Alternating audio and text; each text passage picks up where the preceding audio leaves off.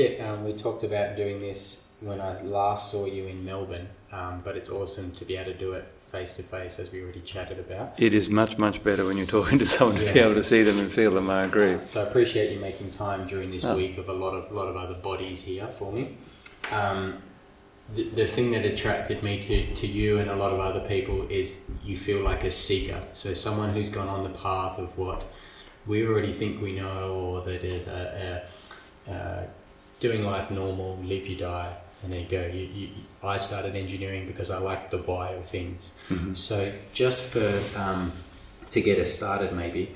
Uh, at which point did you feel that there was a lack in the understanding of how to improve flexibility for the average adult who wasn't from a dance or gymnastics background? And perhaps before you you get to there, um, maybe briefly just say what was the path you'd taken to get to that point before that realization. I can tell you precisely when the realization occurred, and it was actually when I was attending a place that no longer exists called the Australian Academy of Ballet, run by a wonderful dance teacher called Val Tweedy and her assistant Peggy. And in those days, they used to run limber classes every morning, uh, which all of the students who were enrolled in that school would, would be required to attend. So there was usually 15 or 20, sometimes 25 students in the room. And I'd been a middle distance runner for many years at that point. I think from memory I was about 27 years old then, something like that, and I couldn't reach my fingers much below my knees, let alone touch my toes, which incidentally is pretty normal flexibility for middle distance runners. And I went along to Val Tweedy's limber classes before I went to work each day. I might, not, I might have been 25 rather than 27, I honestly can't remember, somewhere around there. And I realised that limbering, which most people would know by the more modern term now, mobility work, was not actually effective for taking a very stiff 25, 26, 27 year old male body like mine and making it flexible. And at the same time, I was experiencing the young dance students' capacity to bend and flex and move and so on. And it, it became obvious to me very quickly that they lived in a different body to the one that I lived in. And I really wanted to experience what that would feel like for me. So that was actually the beginning of my interest in these things. But the realization um, that the techniques were not effective for adults came very quickly. I, I did those classes every day for two years and my flexibility didn't improve. And so it must have been 27. So, in fact, when I went off to Japan, which I did, I had my 30th birthday in Japan, and I was a live in student at a martial arts dojo there. They likewise could not understand why I wasn't perfectly flexible because I was only 30 years old and I'd been doing martial arts for 10 years. Everyone who is in the traditional martial arts world, the vast majority of people who've been traditionally trained in countries like Japan or China, they start when they're very young. I mean, the classic things are those movies you've seen about the Shaolin Temple students, for example. They're very accurate. And so it was one day when I was working out in a ward gym, and I remember I was sitting in this gym, and I was again still trying to stretch ineffectively. And I reached my, I was sitting in straddle and I reached out to a leg press machine and I held onto it. I was just going to try and pull myself a bit deeper into it. But I have to say, I'd pulled my adductors doing that many times before, so I was pretty hesitant about doing that. But I reached out to this leg press machine and something made me think about trying to pull back against that resistance. So I was already at full reach and I reached out to the bar or whatever it was and I set myself up and I just gently pulled back. So what we now would recognise as a contract relax kind of approach or mm. PNF type approach. And instantly, when I reached forward after doing that pulling back, instantly I could feel that something had changed in my body, and what had been experienced as the restriction, the end of that range of movement, was no longer there. It was a few inches further in. I thought, yes, hmm, I found something here. So it was actually when I came back to Australia and I found the original proprioceptive neuromuscular facilitation handbook at a remainder shop, and I read it from cover to cover. And two things fascinated me about that. One is that there's no mention of how to stretch in that book, even though everyone who uses the term PNF stretching thinks they know what the book is about. It is actually a handbook of patterns of movement to re educate the cerebrally or spinally injured. That's what the book is about. And they're all practitioner applied. So the nurses and doctors that would use this technique would, for example, roll such a patient over onto their side, um, help them to bring their knees into position, help them to get their feet underneath them, hands as support, and then stand up. That's a typical PNF spiral diagonal pattern. And on one page, page 98 from memory, it had a single paragraph about the five methods that they had come up with to assist an improvement in the range of movement for the cerebrally and spinally injured. But there was no description of how to do any of these things.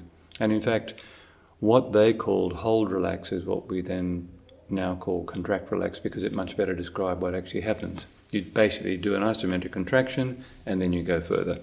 Now, since then, since those days, the early days, we've we have added back in some of the other techniques they spoke about as well, agonist antagonist, for example, um, which our friend Emmet calls end range closing. So basically, um, trying to apply force at the end of the range of movement, but not with the muscles that you're stretching. That's the contract relax approach, but rather the muscles that we're on the inside of the curve that we're moving towards. So the classic example of that one would be for your listeners, it would be if you're doing a toe touching kind of exercise, you put your hands on a block in front of your feet and you use your groin muscles, specifically hip flexors and abdominal muscles, to press the hands firmly onto that block, take a breath in, and then see if you can go further. And what we found is that for some people that works extremely well, um, and for some people it has literally no effect whatsoever. Mm. However, for the kind of training that you do, men's gymnastic strength training, you absolutely need strength at the end of the range of movement and the reason I'm mentioning this now is that I think those two approaches together, contract relax and agonist antagonist strengthening as well as um, improving the stretching, those two things really flatten the force curve that any muscle is capable of applying. And so it really does make you stronger in a fundamental way, mm. in, in a kind of way that no conventional weight training can do.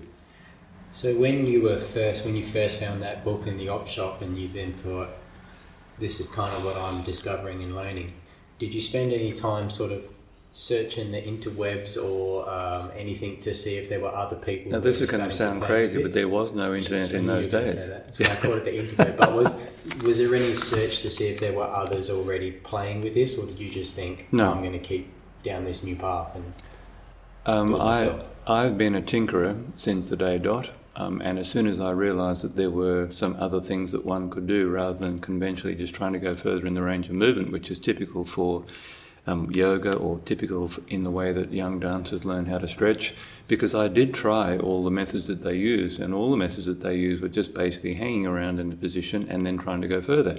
And they work.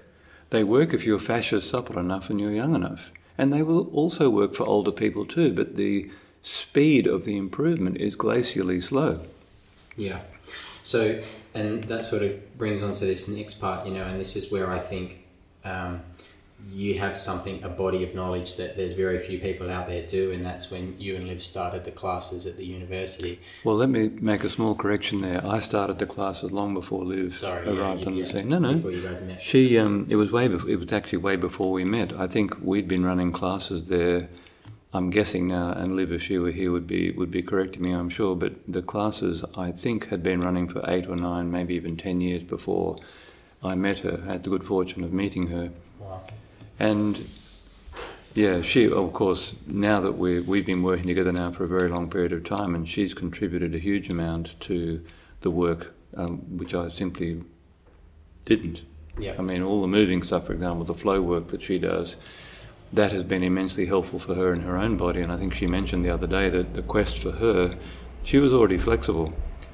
Um, she can do pike and pancake and a full back bend and all those things that our that our listeners want to do. But the fact is, she's a tense person, and so for her, the interesting question was, how did, why is it that that I'm flexible but I'm tense, and someone like me who's relatively inflexible compared to her, but I'm completely relaxed. And it's, it's the intersection of those two things, how one can move oneself more to that relaxed state. That's what led her into designing the flow sequence because for her and her body, the moving meditation, which all those flowing sequences really are, if we sort of get underneath to the principles of what's happening underneath those things, that for her has been extremely effective. And just on that note, if I can just add an important detail, in the West, people have become absolutely well, fascinated slash obsessed with sitting meditation, but in fact, the original sutra that talks about meditation, the Satipatthana Sutta, as it's called in Pali, um, speaks about the four postures of meditation, not one. And, that, and one of them is moving, moving, lying, standing, and sitting. Now, in the West, for all sorts of reasons, people have become really interested in, in Vipassana meditation in particular, but more generally, there is a deep belief, and uh, in my view, it's an inaccurate belief, that meditation properly done is done sitting. That's simply not true. Mm.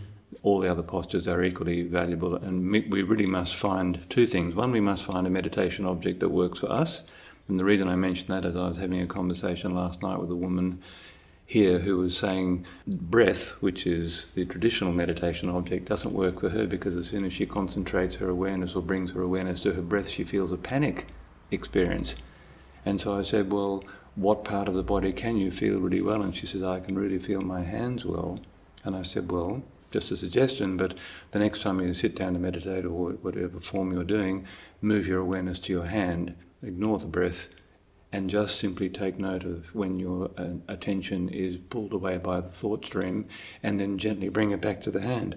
Because my friend Patrick Carney, he is insistent that the breath is only one meditation object of a great many, and you really need to work with something that is the most familiar or the most accessible to you. And this woman clearly, for her, the breath wasn't going to work for her.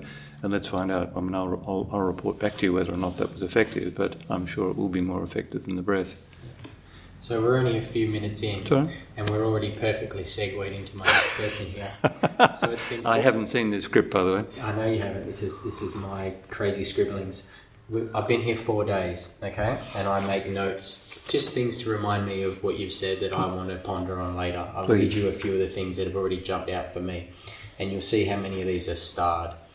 Uh, the sea of sensation, you'll feel, you have to observe the interoception of it your full attention must be directed inwards. You try not to anticipate the feeling or the depth. You have to ask yourself, how does it feel? Where does it feel? Can I relax more? You've got the low level threats that are helping you go to another notch of letting go. The concept of uh, relaxing, then experiencing that concept, and then you can access it at will.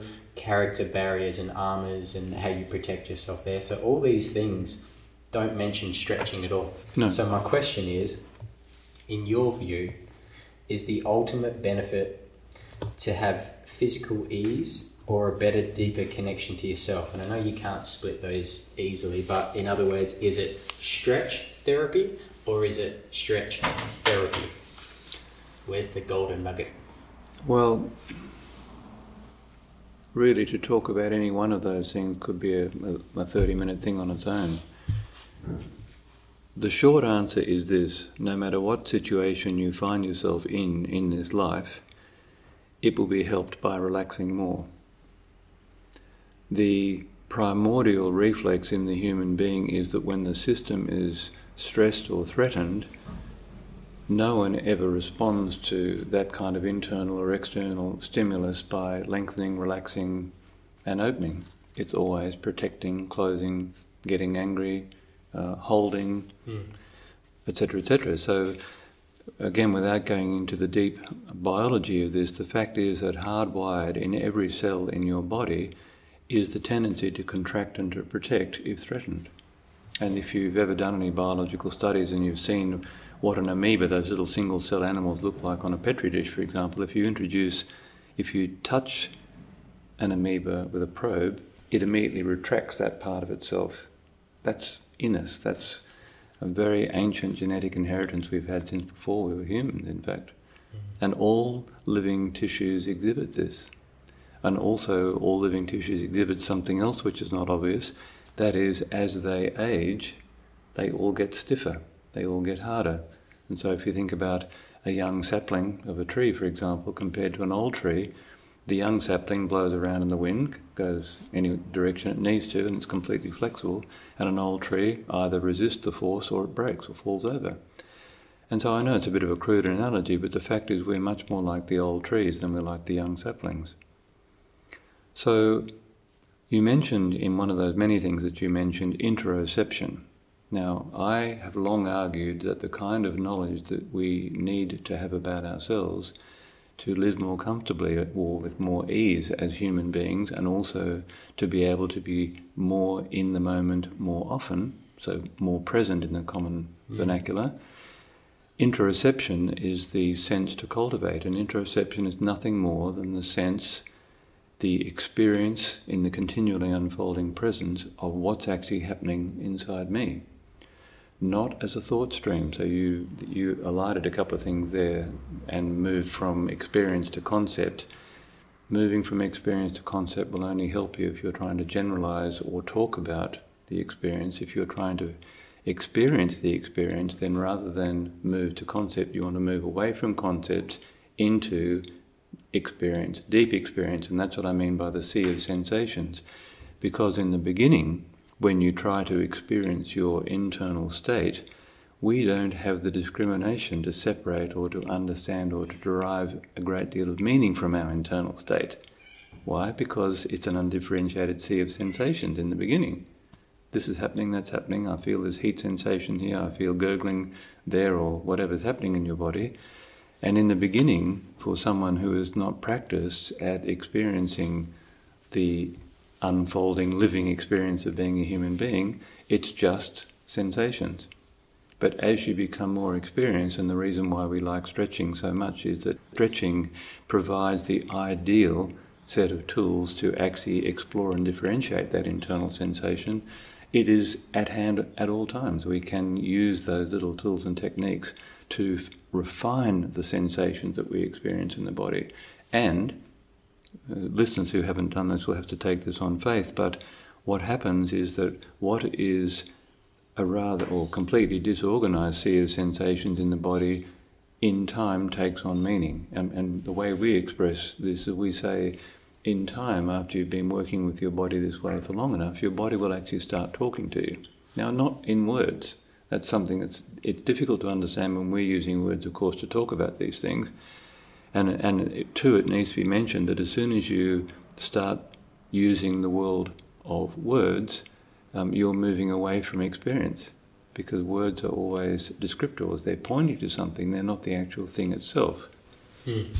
And so, hence that very famous expression the map is not the territory. The map is a representation of the territory. Words and descriptions and anything that we can say or write, they're all pointers, they're not the actual thing itself. So, for us as Westerners in particular, where our attention is drawn externally by so many different things and influences, the the gold, in my experience anyway, is found by being still enough, and that's why meditation is useful, lying meditation is useful, sitting in a stretch and doing nothing, not looking at your phone while you're trying to work out, or definitely not listening to music while you're working out.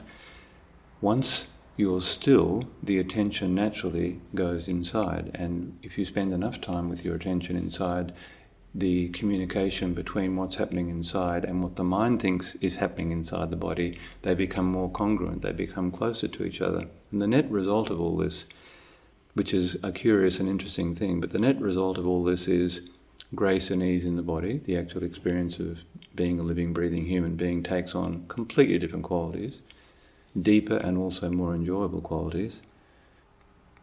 And one is simply more relaxed and more present. Now, what do I mean by present? Well, if you're thinking about something, you're not actually present to what's happening in the unfolding moment.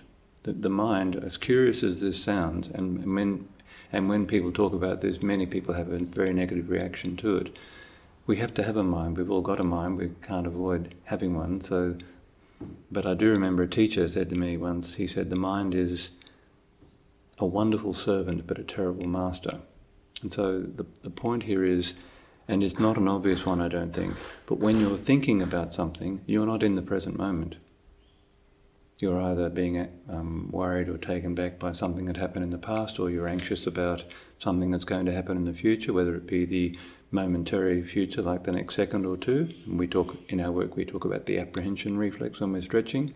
In other words, don't spend any time thinking about what this could feel like, and especially if it's an injured part of your body, what it could feel like is going to make you feel quite anxious indeed if you think about stretching it, particularly something like a hamstring injury, for example. Instead of that, you take a breath in, you let your whole tummy go soft, you move your awareness into that part of the body you're going to work, Again, you let your tummy go soft because it'll tighten up again in anticipation of what it's going to feel like. You take a breath in, and you very carefully move to a point where the intensity coming from that part of the body is actually tolerable. Mm. Not trying to force ourselves to go past that point. We need to open a conversation with that sensation. The sensation is stopping you from going further, right? Right. Like in everything that we do when we're stretching. And so we move up to that point. And this is a very delicate and it's not a it, not an easy point to find. In fact, the, the, finding of that point depends crucially on your own personality too. If you've got one like mine, it's push through, go harder. You might even relate to that yourself. So somehow we've got to pull at that natural, or for what, what for us is a natural instinct back, and actually experience what that point is mm. at that moment. You've and then we relax and then we ask ourselves the following question What does that feel like? Can I relax into that more? Can I change that feeling? And that's where the dialogue starts. Once you actually work with the sensation, not as a concept, not as a concern, not, not of any of those other um, conceptual perspectives on the thing, but the actual sensations themselves, that changes it. That's the, the thing, and I know you found that yourself. Sure, yeah. That's remarkable. Yeah. How simple. So you went into a little bit of what stretch therapy method is, and and what I kind of said before. One of the things that um, you have an advantage over a lot of people who are playing with this is the amount of data. So I had started to say that, and, and correct me if any of these numbers are wrong, but um, over that time when you had the program running at the university, there was about twenty eight to twenty nine thousand students who came and went for different lengths of time over 28 years. That's, That's about a remarkable it. amount of data. Well, it so, is, but yeah. I, have to, I have to also interrupt you there and just say, look, we didn't collate this data. We did not. Sure. We could have. I sure. mean, we, I have been asked so many times by researchers, well, have you got any notes on this? Can yeah, I see the information? I said, no. All you can get is the global sense of a vast amount of experience and what we have found to be effective for most people always acknowledging that in the individual instance, what we have found to be generally true may not be for this individual. Yeah. But one thing I will also say that it's given us, which very few other systems have, because we've had to help people solve those problems, like this is not working for me, what do I need to do? Because we've had to solve that so many times with individuals, it's actually much more than 27,000 people if I think about all the people we've um, worked with on workshops too, and that's an even more pressure cooker situation if you think about it because you if you work with someone on a two-day workshop you've never met them before often you don't see them again after that time or you might see them in two or three years after that after their first experience.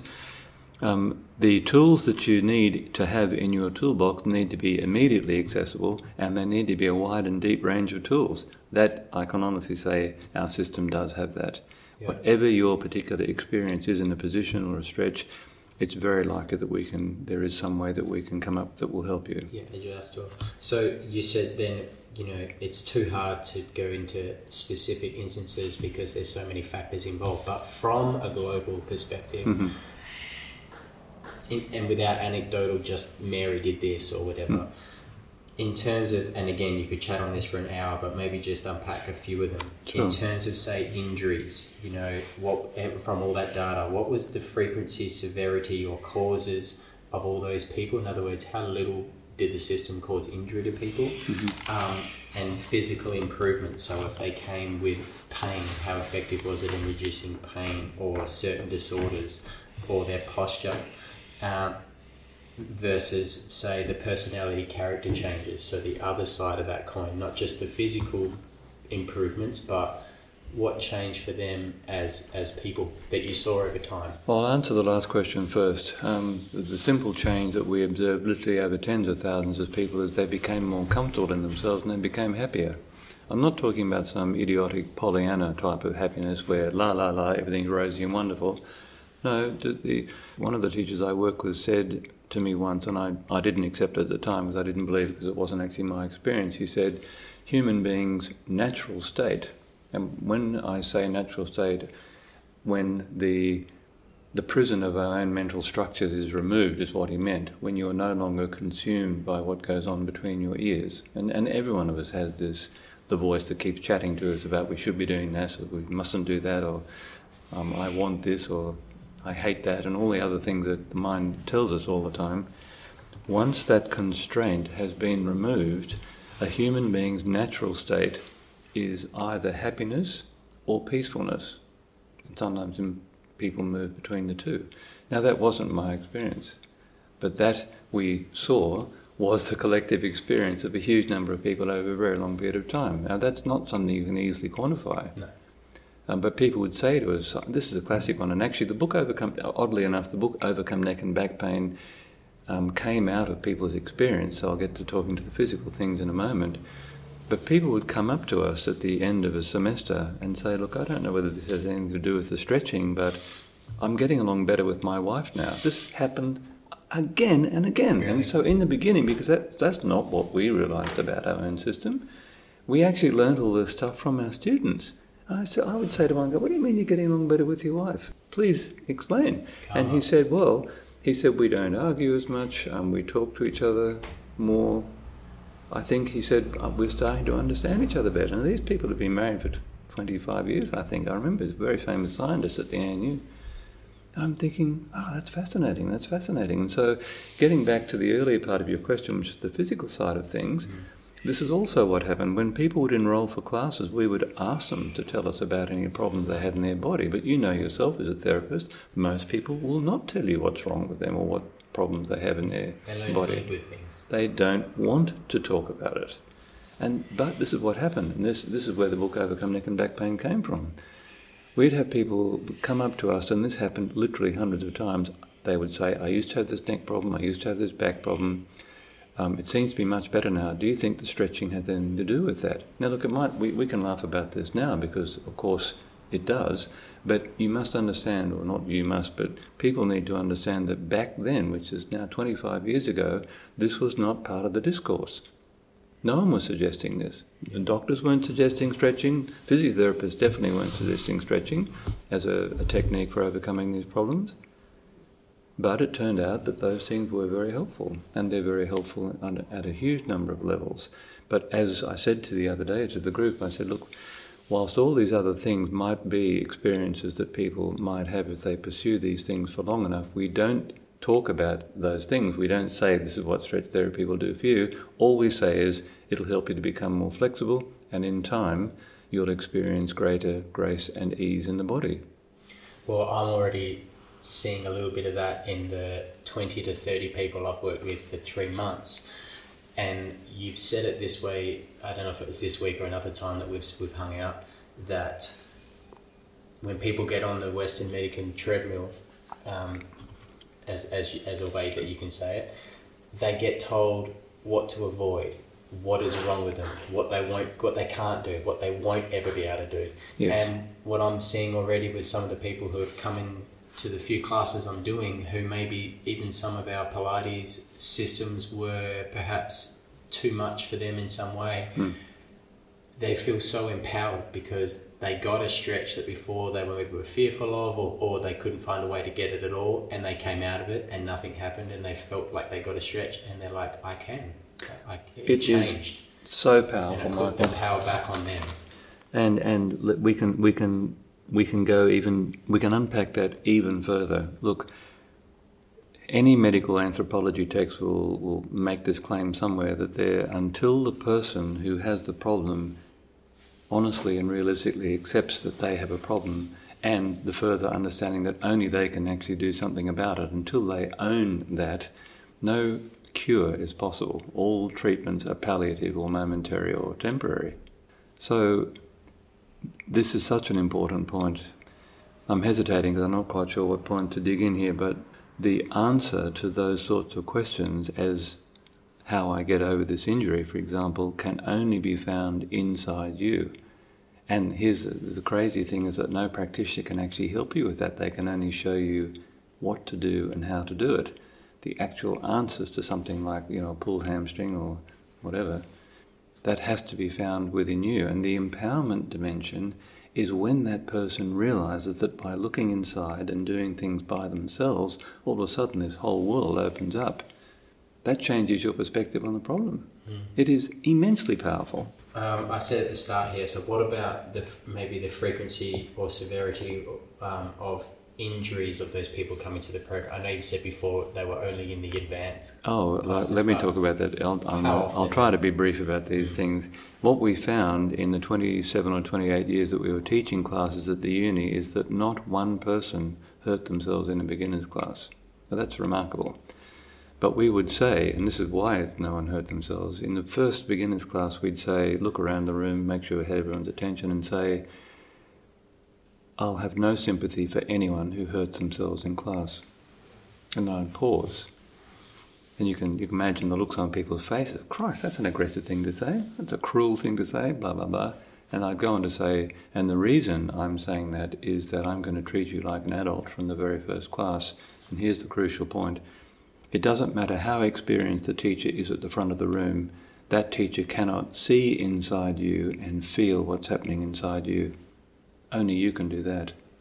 And we will make that your responsibility right from the very first exercise. So, a couple of, if you like, guiding principles fall out of that. One, don't move into a stretch too quickly, don't move into it too deeply, and make sure that when you're going into a position that you have your full awareness on the sensations in the body in the process of going into that position. And when you teach people that as a tool to work with their bodies, that also changes the whole thing because the locus of responsibility in our culture so often is on the practitioner. The practitioner's job is to make you better. I mean, it's, it's a fiction, of course, but this is, people will come to you and they'll say, I've got this problem, I want you to fix it. The practitioner's job is to carefully and gently point out that that's something that only that person can do for themselves, but we'll help you and we'll show you the, the ways that we found that are likely to be effective. If they embrace that approach, of course, they could easily reject that approach and go off and find a different practitioner, and that's no problem. But if they do take on or start to take on the responsibility of taking care of themselves, everything changes. It's extremely powerful, as you know. You've been a practitioner for a long time. Yeah. One of the things that I often find, and this is going off a tangent, so I'll quickly bring this back, but yeah, you often, not often, but occasionally you'll get someone come to you and say, I've got this back pain and I've seen X, Y, Z, Z, and no one could help me. Mm. And I very quickly learned to say, well, I probably can't either. And they got this short look on their face. And in a roundabout way, you're saying because you're starting to identify it, you're using it. Yeah, as you're not you're not looking in the right direction. you're not wanting to Yeah. remove it anyway.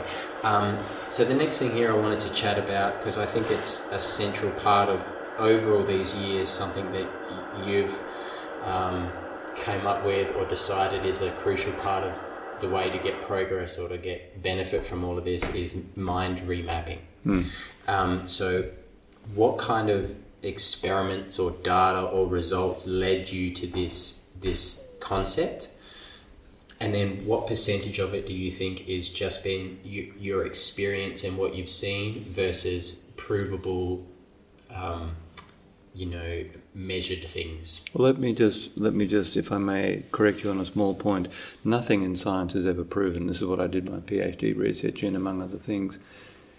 Basically, all of science, and I put this in inverted commas, progresses or deepens its understanding of the of the aspect of reality that they're trying to map more closely by putting up hypotheses and then testing those hypotheses. And if and if the evidence that's, that that, it, that is acquired in the testing of the hypothesis seems to support the hypothesis, then that hypothesis is accepted as being accurate or a good Currently description held, yeah. for the moment Right. with the with the likelihood of it being revised sometime in the future. And if you look back through the history of science, that's that is an accurate representation of it. Now, as as far as remapping goes, the book that was most influential and most helpful for me was a book called Descartes' Error by Antonio Damasio. It's in our reading list on the website. In fact, all of the books that have influenced me, we've got a large collection of texts there.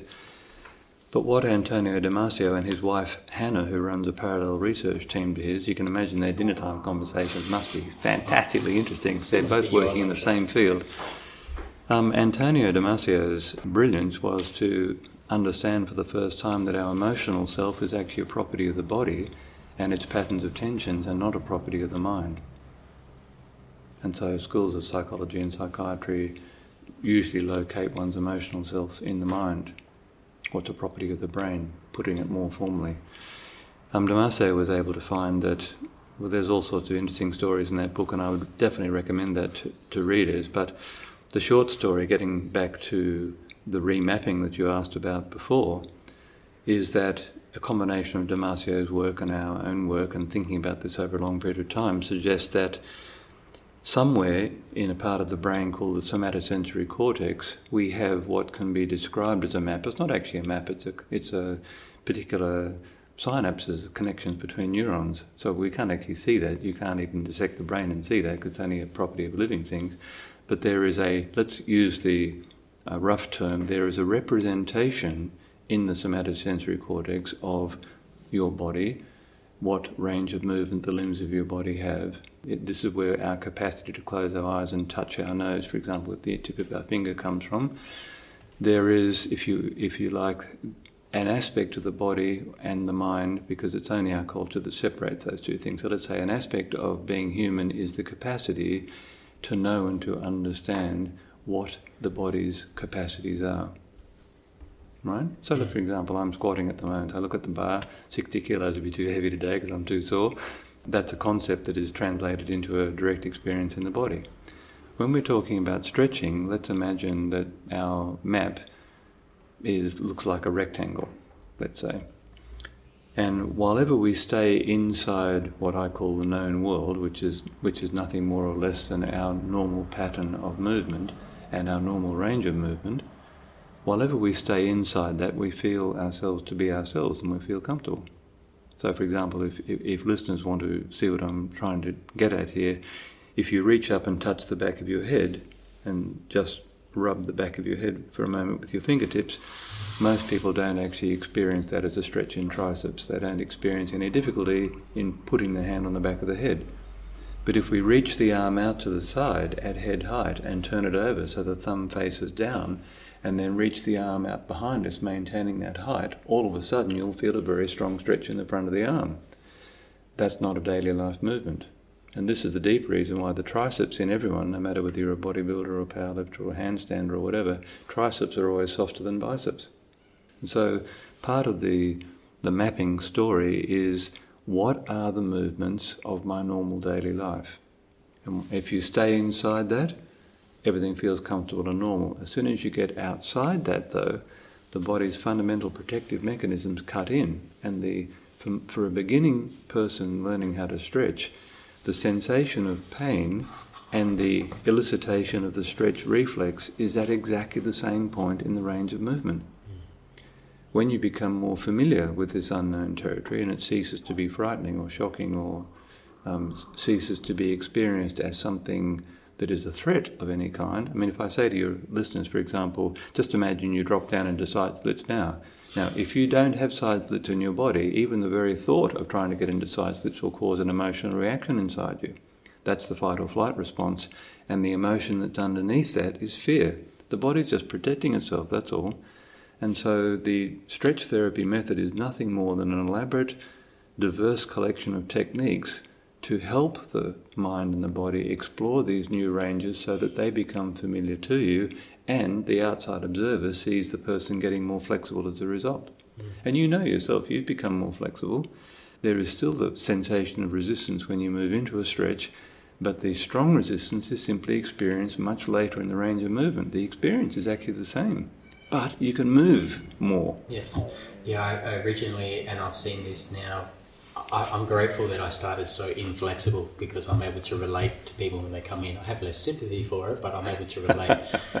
And at first, when you're just so locked up because you've got no awareness of any of this, everything feels painful, everything feels fearful. But if you can back off enough to experience going outside that little rectangle and come back away from it without anything happening yes. and knowing that I controlled it um, and that everything was okay, is so empowering. And I've seen the look in people's eyes when they when they experience that as well. Mm. And then it's just a matter of just slowly opening that up. You're enlarging the shape of that rectangle, that's all. Yeah. Um, something I wrote down here that wasn't a part of what I wanted to chat about, but I feel like we're kind of around it. I love talking about the body as a, and the, uh, a metaphor as a car, and I feel like the best and worst thing about the body is just how amazingly adaptable it is, how robust it is, and how it'll it'll do whatever you're telling it to do. And it's kind of like the best Land Cruiser in the world. Well, we take that for granted mm-hmm. heavily. Mm-hmm. If you had a car and you never got an oil change and you never checked the tire pressure and you never did any of those things, any person you ask would, would say, yeah, eventually that's going to break down. But You're not looking after it. Right, but we don't think about that with the body. And so, and it's quite easy to say, well, when you get old, things get stiffer. That's a, that's a lazy way to point of it. It's not just because the body's age, it's the way that you've lived that age, that length of time. Exactly. Um, the main reason people then come to into a class like this for me or what I've experienced is because something has gone wrong or something has happened and now they can no longer ignore that check engine light. What would you say to someone who maybe is doing okay? Do they have to choose to how do you know you couldn't you could be better if you don't know what better is? It's that's not our job.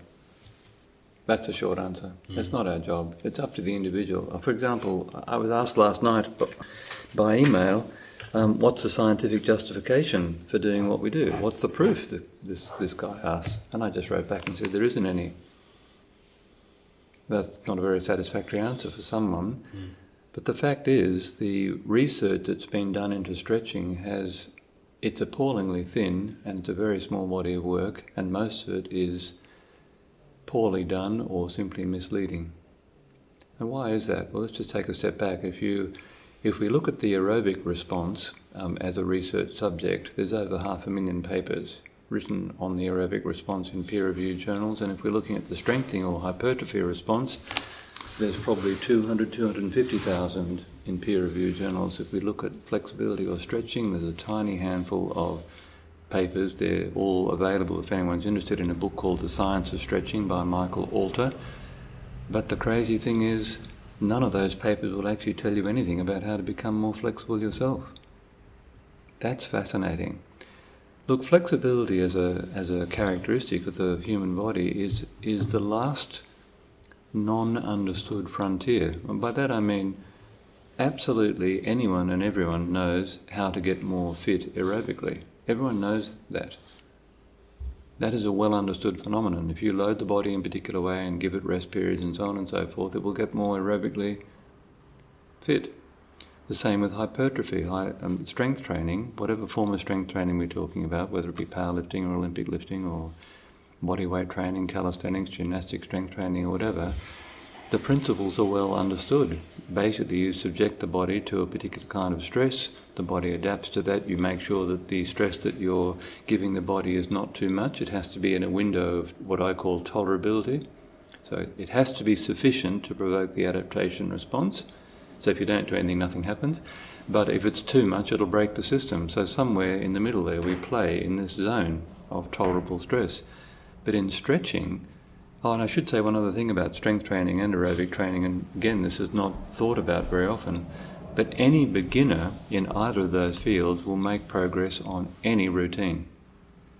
That is not true with stretching. The greatest resistance that you will ever experience to becoming more flexible is experienced in the beginning of your process. Whereas with other, with strength training and with aerobic training, and I have a background in both, as you know, what happens is you rapidly improve in the beginning and then you reach a plateau and you change something and then you keep on improving and the rate of improvement over time, over one's lifetime, slows down. With flexibility work, it's the opposite. The, master, the most resistance by far is in the first year or two of trying to become more flexible. And then once you have learned how to work with your own system, the progress after that actually accelerates. It's completely counterintuitive because, as you mentioned, the people that you're talking about who you come across first, who literally are locked up in their own bodies, they cannot conceive of the possibility of being relaxed and free and moving around the world feeling like you and I feel. They just cannot conceive of it. Mm.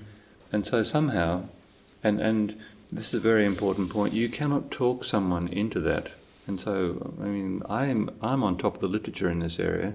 And I remember when I used to run stress management workshops um, for senior and middle managers in the public service, I would have the best possible arguments mustered and I'd trot them out. And the fact is, people are just falling asleep. They're not interested in the evidence. They're not interested in the science that's behind it or any of those things. So what I moved very rapidly to doing was just giving people a direct experience of what being slightly more relaxed or considerably more relaxed actually feels like, and then no argument, no evidence was necessary. They think, holy shit, this feels fantastic. Mm.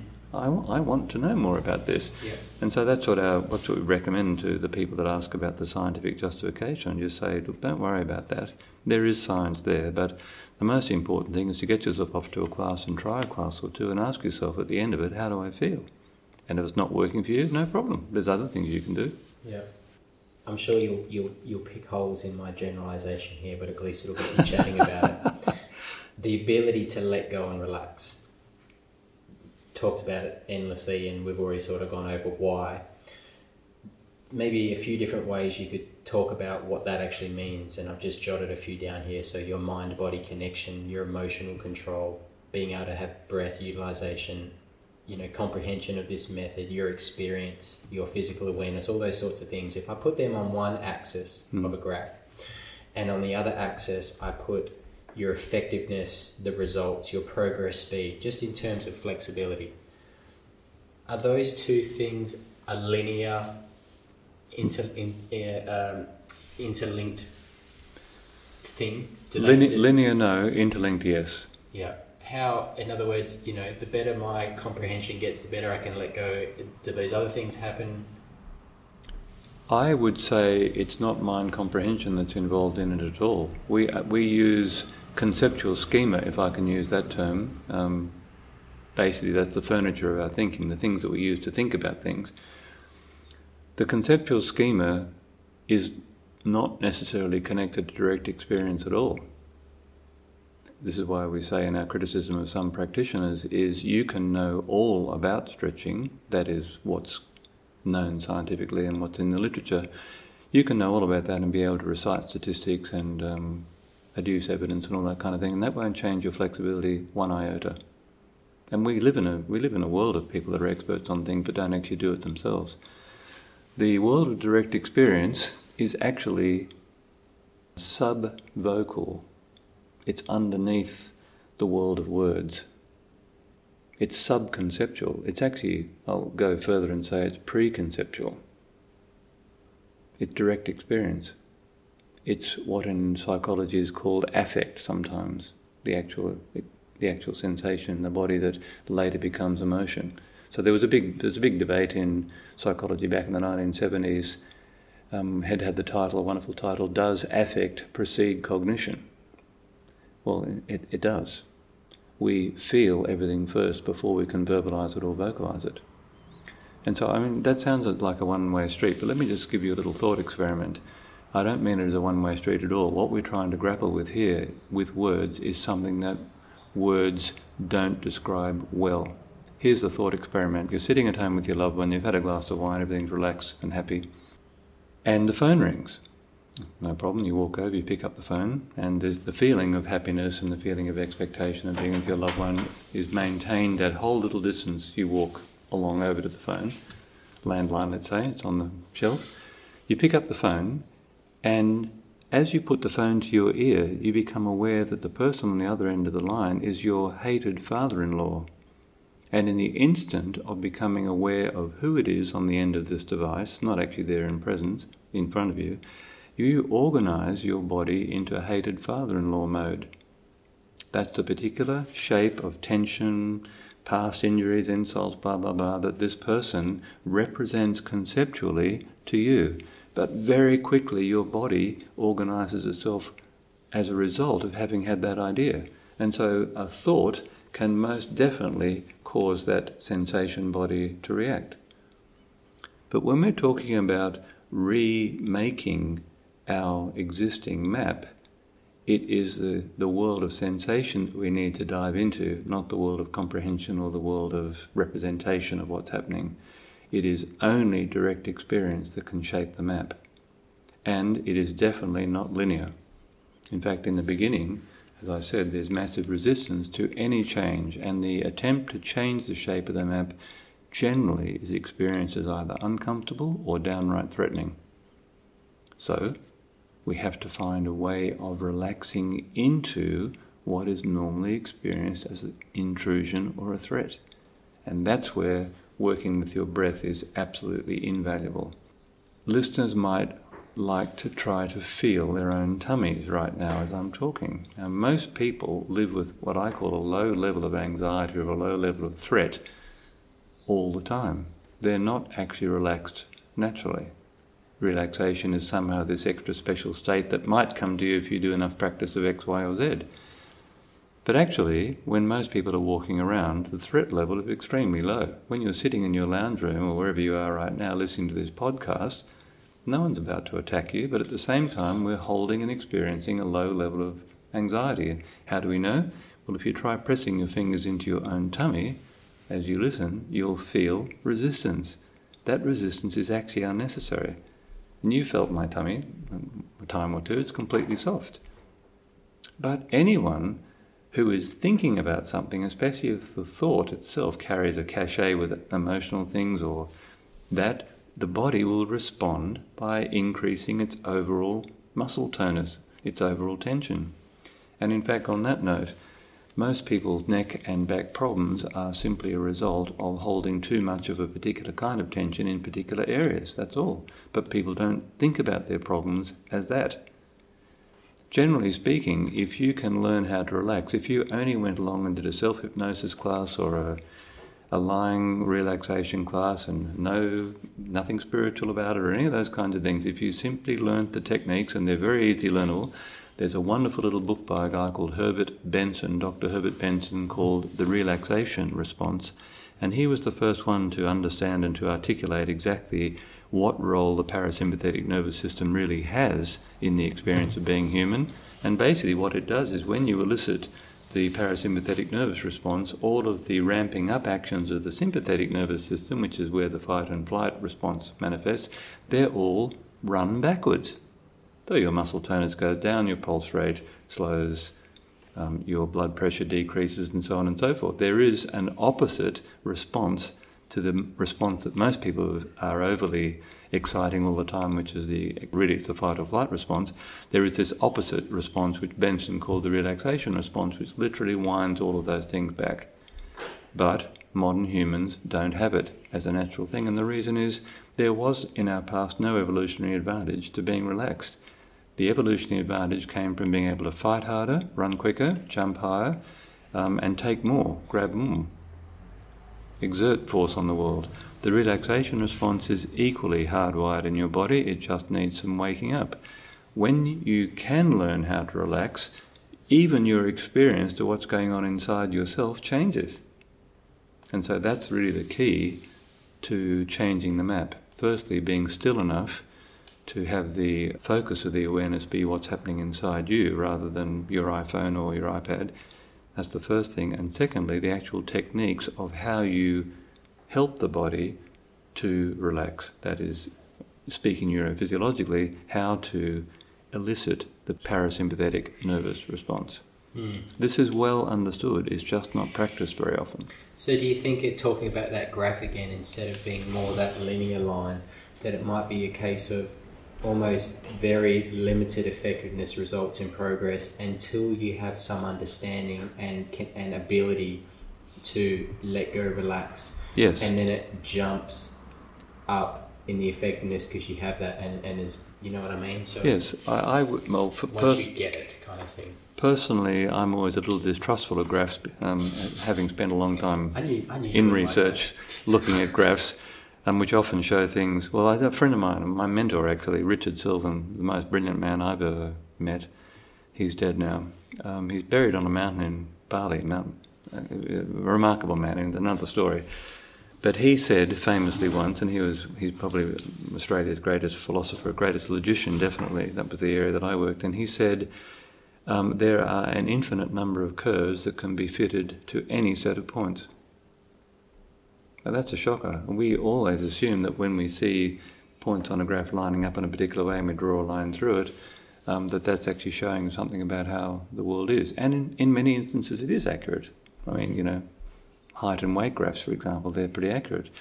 But nonetheless, it's not as simple as that. And there is a, well, again, going back to that earlier saying, the map is not the territory. That's not the experience. And so, what we have found is that it's safer to simply explore the world of experience rather than to generalize about what will happen with that person. But if I were asked, and you did ask me to talk about these things most So generally, caveat ever. well, it's an absolutely necessary caveat, in my opinion. Um, I would say there is nothing that a living body experiences that ever is linear. Linear is the kind of we. It's like the a straight line or a point. They're concepts. Mm, mm. So when we talk about linear, somehow linear, there's a safety in linear. There's a predictability about it. There is a, a knowability about it because I can see where the where the arrow is pointing. Mm. That is not how your body works. Right. So let me make let me make that clear. Anyone who's done any resistance training will know plateaus are normal. Anyone that's done any Right. aerobic training knows that plateaus are normal. Anyone that starts stretching knows there is this incredible resistance to changing that. And so, if we were to, if it were even possible to chart our progress, you know, in some graphic form, it would be a zigzaggy line which appears to have no um, predictable direction to it. And so, my strong suggestion is respectfully forget all that stuff Yeah.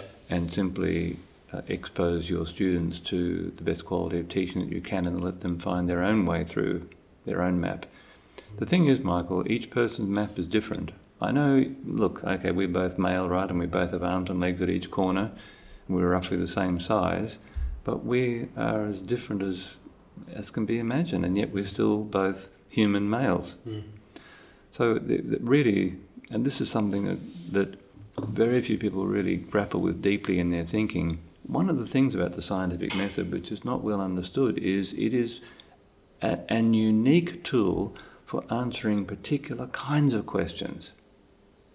Science can't tell you anything about your internal subjective state. Absolutely nothing. We have to find that by ourselves. And that was actually what led me from my PhD research, which was in the science department, science and philosophy department. That's what led me back to my Buddhist studies, because I realised, you know, I'm, I'm. Look, I'll, this, I'll be very brief about this, but my research area was the relationships between multiply existing causes in complex systems, which is exactly what we're talking about. In fact, how to change this, how to, you know, help people overcome their back problems or whatever. And back pain was the key case study of that. But I realised that I was using the wrong tool for the things that I was interested in. I wanted to find out more about what was happening inside me, not from a psychological perspective or psychiatric perspective, not to know about what was happening inside me, but to actually be able to connect with and understand and use the raw data of the experience of being me. And only being still, only sitting or standing or lying and being still will actually reveal that to you. Mm. Let's uh, let's go complete 180. Sure. And let's uh, let's speak to the person who said, "Shit, I've been sitting through a lot of stuff that's got nothing to do with stretching in their mind's eye. How do I go from zero to a front middle to a middle split and front splits? And does this system do that?" Just from a pure data point of view. So how many how many people have cared enough to stay with it long enough, and have physically been an average adult who didn't start with any sort of flexibility to child, and have and if they've had the desire, have been able to go to those sorts of lengths of poses, Thousands. thousands, Simple as that. and Uh, have look, the look, me- experience of being in them where it's not a stretch; it's now part of their map and a comfortable position. Yes. Look, if um, if anyone picks up the book Stretching and Flexibility, there's a little film strip at, on the top and the bottom of the back page, the, the actual cover. And if you look on the top row, you'll see there's an old guy with a big spade beard. He was 67 when that photograph was taken, and he is sitting in as good front splits as I've ever seen. He started stretching with us seven years before that photograph was taken. He had a he was a middle distance runner. He was very inflexible. He certainly couldn't touch his toes, and in fact, he had a bone spur in his ankle. That's what brought him to me initially. That's another story. But he managed to make it to that level of flexibility in seven years. Now, uh, is everyone going to do that? Well, firstly, I should point out that he actually started stretching with us when he was 60. And so most people, especially this young audience of yours, and most people have been written off by the time they're 60, and the, and the reason, and it's a very fair reason too, is that most 60 year olds are basket cases physically. They can't do much at all, and by the time they're 70, it's all over. But it doesn't have to be that way. And the real surprise, and this will surprise your listeners, I think, is that the progress that an old person makes is actually very similar to the progress a young person makes. And we were talking about strength training the other, I think we were, I was talking to you about this. But when we started gymnastic strength training, when we used to run the monkey gym in our facility, and then I think I was 55, something like that. And all the guys that I was working out with at the age of your listeners, so they're all sort of 25 to 35, roughly and we just assumed, okay, well, the old guy's got a reasonable starting level of strength, but we're going to go past him in a, you know, in a few months, six months. That, in fact, didn't happen, and it wasn't because there's anything special about my body. There's not. In fact, my front lever prep efforts were, were better than anyone else's in the group, but they were better in other things. Like, for example, two guys got perfect back levers within two years, um, and I'm, I'm talking in perfect form here and you know I never even came close to doing that. So there is there's certainly individual you know uh, what attributes that one has that lends themselves better to one kind of. For me, it was pushing rather than pulling. Mm. But the, the point is this: we were all improving at roughly the same rate.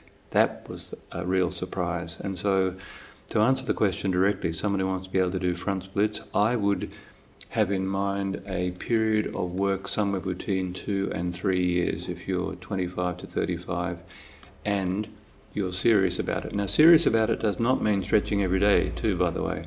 Mm. It means finding, well, I can say right now, without even knowing who I'm talking to, the tightest.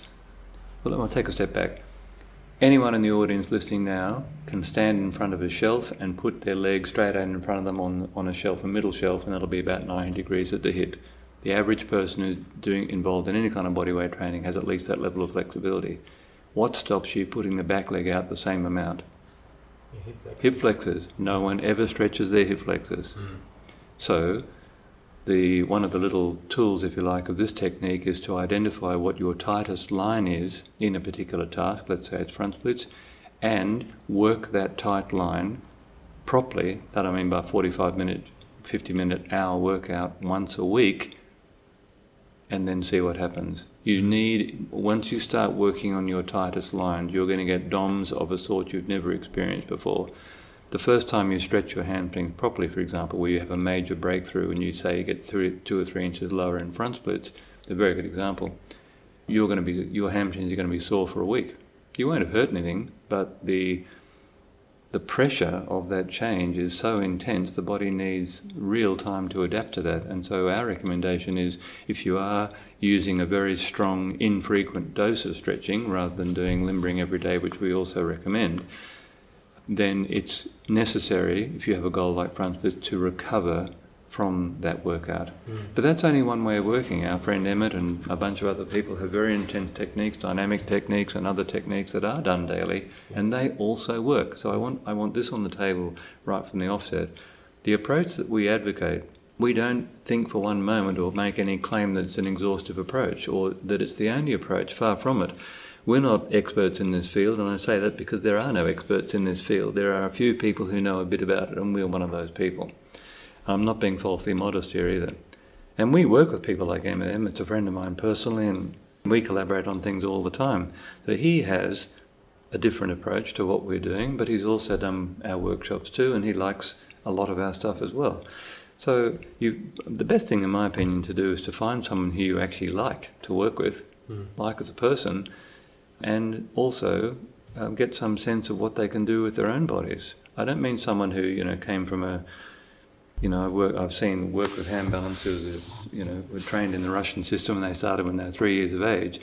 Those kind of people will usually have less insight in how to help an adult who's really stiff and inflexible become flexible. You really want to start with someone like you who wasn't particularly flexible in the beginning, but who has actually found ways that work. Mm. uh, the reason my first uh, attraction to stretch therapy, and, and I should say when I fir- I've told you before when I first came to your course, I had no idea who you were. I was just coming to a stretch weekend. Um, Sure. But the reason I gave myself whiplash saying yes so many times to what you were saying was not for myself, but for my clients at the Pilates studio that are between sort of thirty and sixty, and they have a huge amount of that locked up fear response to Mhm. things. So the fact that your first priority was safe and effective, and therefore maybe didn't require the ballistic or the everyday type Yeah. stuff at first or for the general population um, was was awesome for me. Well, can You've- I interrupt you there and yeah. just say one little tiny important thing? The safety aspect, um, it's got nothing to do with, um, how shall I say, it's got nothing to do with you know being worried about litigation or any of those kinds of things. What we found is that in the beginning with a locked up person, the more locked up a person is, the more gentle the technique you have to use to get past that barrier. Yeah, yeah. And once that barrier, or once the window has been opened and the person says, "Oh, I see, I can I can move into a new range of movement with very little work and effort," and that actually feels safe, it changes their whole perspective on those things. So once someone has actually learned how to work with their body, then all of these other techniques, which are fantastic techniques, Right. they can all be used. Yeah. At the right time. in the tool belt. Yeah. Yeah. If we're let's say we're, we're we've done that and we've gotten past those those initial stages Mhm. and um, we're working towards you know what I'd like to maybe have a pancake. I, I think that's now possible for me or, or or whatever it is. You know, going a little bit deeper. Hmm. Let's talk about conscious suffering. Because last night when I was, I'm staying with three of the people who are in this this week this week intensive teacher training, Yeah. and uh, I gave them a quick rundown of what I had decided I would like to talk to you about. Mm. And the one that there was the most, the least understanding and general conse- consensus in was the conscious suffering and understanding how much is required. How much do I need to be able to be relaxed in that conscious suffering state or at some point I know you've spoken before about males looking for a full middle split and how it might be building up more to like a 30 second strong contraction and things Mhm. like that so at what point I know how to relax into it I'm doing contract relax I'm able to sink little bits at a time Mhm. but if I really let go and I've been there for a minute or two that that con- uh, it's just like when you stretch me the few times you stretch stretched me Mhm. The level out of 10 is more an 8 or 9 Or 11. Okay? Or 11, right? So there's some conscious suffering going on. That's so it. how much of when and how do I know to go up to those 8, 9, 10, Oh, 11? that is that is such such a great question. Well, first let us make the distinction between conscious suffering and unconscious suffering. Unconscious suffering is the average person's normal daily life, where you're worried about this or anxious about that, or you're concerned about uh, your future career trajectory and all those other kinds of things. Um, that's ordinary suffering. Now, when I put this to my brother once, um, I said, "Well, you know, we are all suffering." He he looked at me and he said, "I'm not suffering," and I said, "Oh, okay, um, that's okay. Thanks for, for for saying that." I said, "So let me reframe that. Is there anything in your life that's unsatisfactory?" And he just paused and he said, "There's plenty of that." So it doesn't matter what bloody word you're using, unsatisfactoriness, suffering, whatever. Suffering, I think, has has come to it, it, it's overused and it's also misused. But anyway, let us say anything that you feel uneasy about or that you worry about or blah blah blah. That's what, that's what, that's what he meant by that. And all of that, by the way, none of that is in your body. It's all in the mind and what you're thinking about. But leaving that aside, when we talk about conscious suffering, we are explicitly saying that there will be times in your practice where you will need to choose to endure very strong sensations in order to change things. We strongly recommend against that in the beginning because you, the person who is experimenting with this conscious suffering, have no way of calibrating it and it will be dangerous. And we know people, we know people from, well, from our, both of our experience that have hurt themselves doing these things. When you get strong enough, though, and middle splits is a perfectly good example, we say you shouldn't even try to experience this really strong sensation in the body until you're actually strong enough in both legs to hold yourself up in wherever you are in middle splits with both legs. For men, particularly. Women, on the other hand, I'll just make this little side diversion. Women, we know from our experience, can learn to achieve middle splits completely by only relaxing, but very few men can do that. Some men can, I have known some men who can. And it is, in fact, the approach of yoga. The approach of yoga is you simply hang around in it for half an hour. And of course, things change over time. But if you're talking about using a more active approach, where we're talking about contractions and maybe agonist, antagonist stretching, and so on and so forth, where you are deliberately using force to bring about a result, firstly, you have to be strong enough to be able to exert that force safely. And I can, I mean, I can, I can cold, I can support myself in front splits now if you ask me to. That my body's that strong now. And it's not a special level of strength, it's just a particular kind of strength that normal uh, strength training doesn't give you, as we've talked about before. Specifically, it is strength at the end of the range of movement. And that's what this system gives you, you know, better than any other system that I've seen. And so then, if I say to you, you're going to have to do a maximum strength contraction for 30 seconds, don't imagine that that's going to be a pleasant feeling. It's bloody hard work. It's like grinding out that last three or four reps in a set of 10 back squats or front squats when you're working at your limit. You know it's doable, but you know it's going to hurt. It's that level of conscious suffering I'm talking about. And we know, conscious because we know we're doing it for a reason and we also know it's going to end very soon. And then the restretch phase of that, supposing you do get a bit of a breakthrough in your front splits, you need to hold that position for two or three minutes, let's say. And that's where your skill in learning how to relax will actually reduce the intensity if you're fighting your body all the time, that intensity will be extremely high, and that will not be a pleasant sensation. So, again, we're trying to work somewhere in the window of sufficient stress to provoke a change, but not so much stress that an injury is threatening or actually happens. Mm. That's all. That's what I mean by conscious suffering. So, for the people who might um, decide to listen to this who are sort of not my Pilates community, but the other people that I've worked out with in movement and GST and that sort of stuff, most of the injuries that I've aware, that I'm aware of have come from ballistic or weighted yes. movements. If we took that out of it, and let's say we're talking about a pancake, and the back of my knee sits flat on the floor, and I'm just reaching forward. So yes, I've got my torso in, in gravity, even if I bolstered that up. If I'm using myself against myself, what are the likelihood of still causing a, tear or injury? Uh, okay, look, that's a very good question, and, and I just want to expand on something that Michael said about using myself to stretch myself. That is using the antagonistic muscles to the stretching action to actually do the work of pulling yourself deeper into the stretch. So, if we use the pancake as an example, and it's a perfect one, let's say when you sit in your pancake, your back is straight and your body's about 45 degrees to the floor or better then in my view you're definitely a very good candidate for using this active reaching technique. So what you do is you put a yoga block on the floor in front of you and you basically use gentle, or can be strong or gentle, anywhere in between those two extremes, pulsing movements to press the yoga block a little bit further away from you each time. So you press, you push it, come back, press, push it, come back.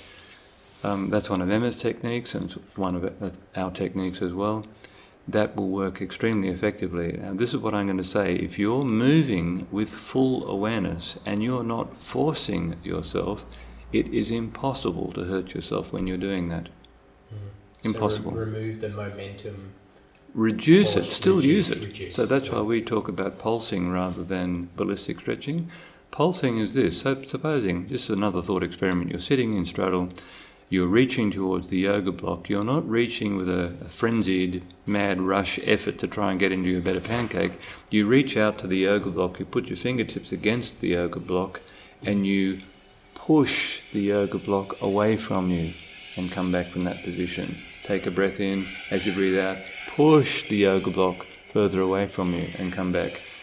If you're moving like that, you can't hurt yourself. If you are doing something a little different, here's a perfect example. If you're one of the exercises we recommend strongly, and was very helpful for me, in fact, is putting a couple of benches in the corner of a room and picking up the heaviest kettlebell you can find, standing in a standing pancake and using that kettlebell to drag you towards the floor. Now, if you're strong enough, you'll get away with that. But if you're not very strong and you try to do weighted stretching where you can't actually control the movement or the momentum of the weight, yes, there's a danger of hurting yourself there. Best to get strong. I can't say this too, too often enough. when I was doing that weighted pancake work, standing pancake work, I was using a, from memory, a 36 kilogram kettlebell, and that was the limit of my strength in that position. Today, I'd probably might be able to use a 16 or a 20, maybe. Mm.